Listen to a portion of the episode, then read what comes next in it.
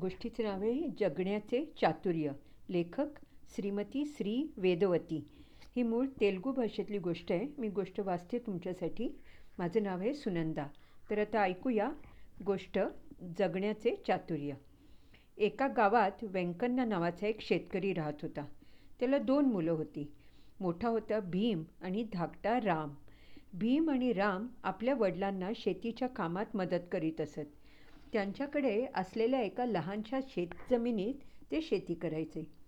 शेतकरी व्यंकन्ना आणि त्याची दोन मुलं दिवसभर शेतात राबून थकल्यावर संध्याकाळी जेव्हा घरी जात त्यावेळेला शेतकऱ्याची बायको त्यांच्या आंघोळीसाठी एक एक घागर पाणी पण तापून ठेवायची. तिने जेवणासाठी गरम गरम भाजी भाकरीही केलेली असायची. आंघोळीनंतर शेतकऱ्याच्या घरातले सर्वजण एकत्र बसून गप्पा मारत अगदी आनंदानं जेवायचे. अनावश्यक खर्च आणि शानशौकी टाळून व्यंकन्नाचे कुटुंब त्यांना मिळणाऱ्या उत्पन्नात अगदी हसत खेळत आपलं जीवन जगत होते. एके दिवशी काय झालं?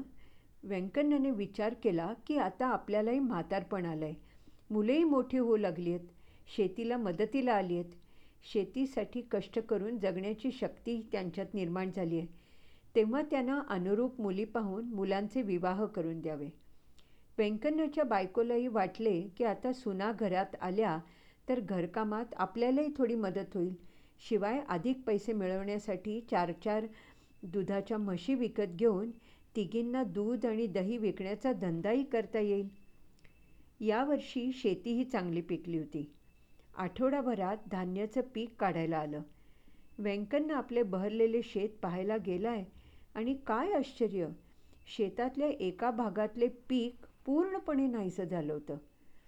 हिरव्या हिरव्या धनधान्याला कोणीतरी पायाखाली तोडवलं होतं. अरे बाप रे त्याला फार वाईट वाटलं. तोंडाच्या आलेली पिकाची ही दुर्दशा पाहून व्यंकन्याचे मन अगदी चलबिचल झालं. त्या दिवशी रात्रीच्या जेवणानंतर व्यंकन्नाने आपल्या मोठ्या मुलाला सांगितले बाबू भीम आज रात्री तू आपल्या शेताची राखण करशील. पीक नाहीसे करणाऱ्याला ना धरूनच आण घरी. वडिलांच्या आज्ञेनुसार भीमाने त्या रात्री शेताची राखण केली. पण त्याला शेतात कुठच्या चोराची चाहूलही नाही लागली. पण पहाटे पाहतो तर काय? भीमाला शेताच्या दुसऱ्या भागातलं पीकही नाहीसं झाल्याचं दिसलं. दुसऱ्या दिवशी व्यंकण्णाने रामा नावाच्या आपल्या मुलाला सांगितलं तू आज शेत बघ. आणि शेत सांभाळण्याची जबाबदारी मी तुझ्यावर सोपवतोय. रामही रात्रभर शेताची राखण करत राहिला. तरीही पहाट होईपर्यंत शेतात आणखी कुठच्या एका भागातलं पीक गायब झालं होतं? तिसऱ्या दिवशी व्यंकांना स्वतःच लक्ष ठेवण्यासाठी शेतावर गेला. त्यांनी डोळ्यात तेल घालून शेतावर नजर ठेवली. पण त्याचाही काही उपयोग झाला नाही. शेतातले अजून काही पीक त्याच्या नकळत नाहीसे झाले. तिसऱ्या दिवशी व्यंकन्ना स्वतःच शेतावर लक्ष ठेवण्यासाठी गेला. त्याने डोळ्यात तेल घालून शेतावर नजर ठेवली. पण काहीच उपयोग झाला नाही. शेतातले अजून एक पीक काही भागातून त्याच्या नकळत नाहीसे झाले. व्यंकन्याला फार वाईट वाटले. हातातोंडाशी आलेले पीक गेल्याची चिंता त्याला अगदी छळू लागली. उरले सुरले पीकही आपल्याला वाचवता आले नाही. आणि आता त्याच्या कुटुंबावर उपासमारीची वेळ येणार की काय असा विचार व्यंकन्याच्या मनात येऊन गेला. व्यंकन्याने विचार करता करता पीक नष्ट करणाऱ्या चोराला धरण्याची एक नामी युक्ती शोधून काढली. त्या रात्री पीक नेणाऱ्या चोराला पकडण्यासाठी त्याने पिकाच्या चहूबाजूला जाळे बांधून ठेवले. सकाळी व्यंकन्याने पाहिले तर काय आश्चर्य! एक चित्ता त्या जाळ्यात अडकून तडफडत होता. जाळ्यात अडकलेल्या चित्त्याला पाहताच व्यंकन्याचा चेहरा रागानं लाले लाल झाला. चित्ताकडे पाहून तो म्हणाला इतके दिवस मी काबाड कष्ट केले. आमच्या घामाने पिकवलेलं पीक तू असं नाहीसं केलंस. थांब मी आता तुला चांगलीच मजा दाखवतो.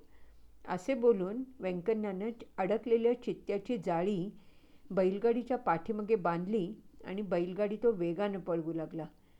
गाडीच्या मागे बांधलेल्या जाळीबरोबर चित्त्याचे अंगही जमिनीवर सरपटू लागले.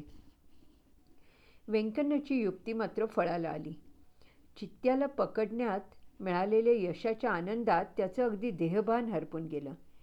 इतक्यात चित्त्याने जाळीतून स्वतःची सोडवणूक करून घेतली आणि जोराची उसळी मारून तो थेट व्यंकन्नाच्या खांद्यावर येऊन बसला. अरे बाप रे व्यंकन्ना चकित झाला. त्याला काहीच कळे नसे झाले. भीतीने भयभीत होऊन चित्त्यापुढे लोळण घेत तो कसे बसे चित्त्याला म्हणाला तू मला मारू नकोस. मी तुला ना सगळं काही देईन. उरलेलं शेतातलं पीकही तू घेऊन जा. व्यंकण्णा घाबरत घाबरत म्हणाला. व्यंकण्णाच्या बोलण्याने चित्ता हसला आणि म्हणाला तू स्वतःला फार शहाणा समजतोस नाही का? तुझ्या शेतातलं उरलेलं पीक घेऊन मी करू काय? मला तर तूच हवा आहेस भी भीत व्यंकण्याची अगदी गाळण उडाली. यावर चित्ता म्हणाला आजपासून तीन वर्षापर्यंत शेतातले सर्व पीक मला माझ्या इच्छेनुसार द्यायला हवे. व्यंकन्नाने तात्काळ होकार दिला. नाही म्हटलं तर त्याला स्वतःचा प्राण गमवावा लागला असता. पहिल्या वर्षी चित्त्याने जमिनीच्या आत उत्पन्न होणाऱ्या पिकाची मागणी केली. तेव्हा व्यंकन्नाने गहू आणि धान्याचे पीक शेतात पेरले. आणि पीक तोडायला जमिनीवर येताच गहू आणि धान्याच्या कणसाचे पीक कापून जमिनीखालील धान्याच्या पिकाची जाडजूड मुळे चित्त्याच्या मागणीनुसार त्याच्यासाठी ठेवली. दुसऱ्या वर्षी चित्त्याने जमिनीवर उगवणाऱ्या पिकाची मागणी करताच व्यंकण्णानं सर्व शेतात भुईमुगाची पेरणी केली. भुईमुगाला शेंगा येताच जमिनीतले वरचे शेंगाचे पीक काढून जमिनीवर दिसणारी शेंगाची टाकाऊ वेल चित्त्याला देऊन टाकली. आणि व्यंकन्नाची चलाखी पाहून आता मात्र चित्ता रागानं लाले लाल झाला. तिसऱ्या वर्षी त्याने चित्त्याने म्हणजे जमिनीच्या आतील आणि बाहेरील दोन्ही पिकाची मागणी केली. काहीसा विचार करून व्यंकन्ना त्यालाही कबूल झाला. आता मात्र व्यंकन्नाने आपला पवित्रा बदलला आणि जमिनीत मका पेरून दिला. मका तयार होताच मकेची कणसे वरचेवर तोडून जमिनीच्या आत आणि बाहेर असणाऱ्या मक्याचे निकामी गड्डे आणि फांद्या चित्त्याच्या मागणीनुसार त्याच्यासाठी ठेवल्या. या प्रकाराने तिसऱ्या वर्षी चित्त्याच्या तोंडात मातीच पडली आणि त्याला कळून चुकलं की जंगलातील शिकारी आयुष्य सोडून गाव तसेच शेतीवर तुटून पडणे व माणसाचे छळ करणे सर्वस्व चुकीचे व्यंकन्नाही दिनवाने चेहऱ्याने चित्त्याला म्हणाला आपण दोघांनी आपापसात केलेल्या ता ठरावानुसार तीन वर्षाचे सारे पीक तुला देण्याचं वचन मी पाळलं. तूही आता माझ्यावर दया करून मला सोडून दे. व्यंकन्नाचे बोलणं ऐकून चित्ता उद्गारला ठीक आहे ठीक आहे. तू मला दिलेले वचन पूर्ण केलेस. तुझी समज आणि चातुर्य पाहून मलाही आनंद झाला आहे आयुष्य जगण्यासाठी तुला चतुरता लाभली आहे. तू तुझ्या कुटुंबासमवेत सदा सर्वदा सुखी राहावेस हीच माझी शुभेच्छा. व्यंकन्याच्या प्रती अशा शुभेच्छा व्यक्त करून चिता गुपचूपपणे जंगलाच्या दिशेने निघून गेला आणि हुशार व्यंकन्ना आपल्या कुटुंबासमोर समवेत पुढील आयुष्य सुखासमाधानाने जगू लागला. धन्यवाद.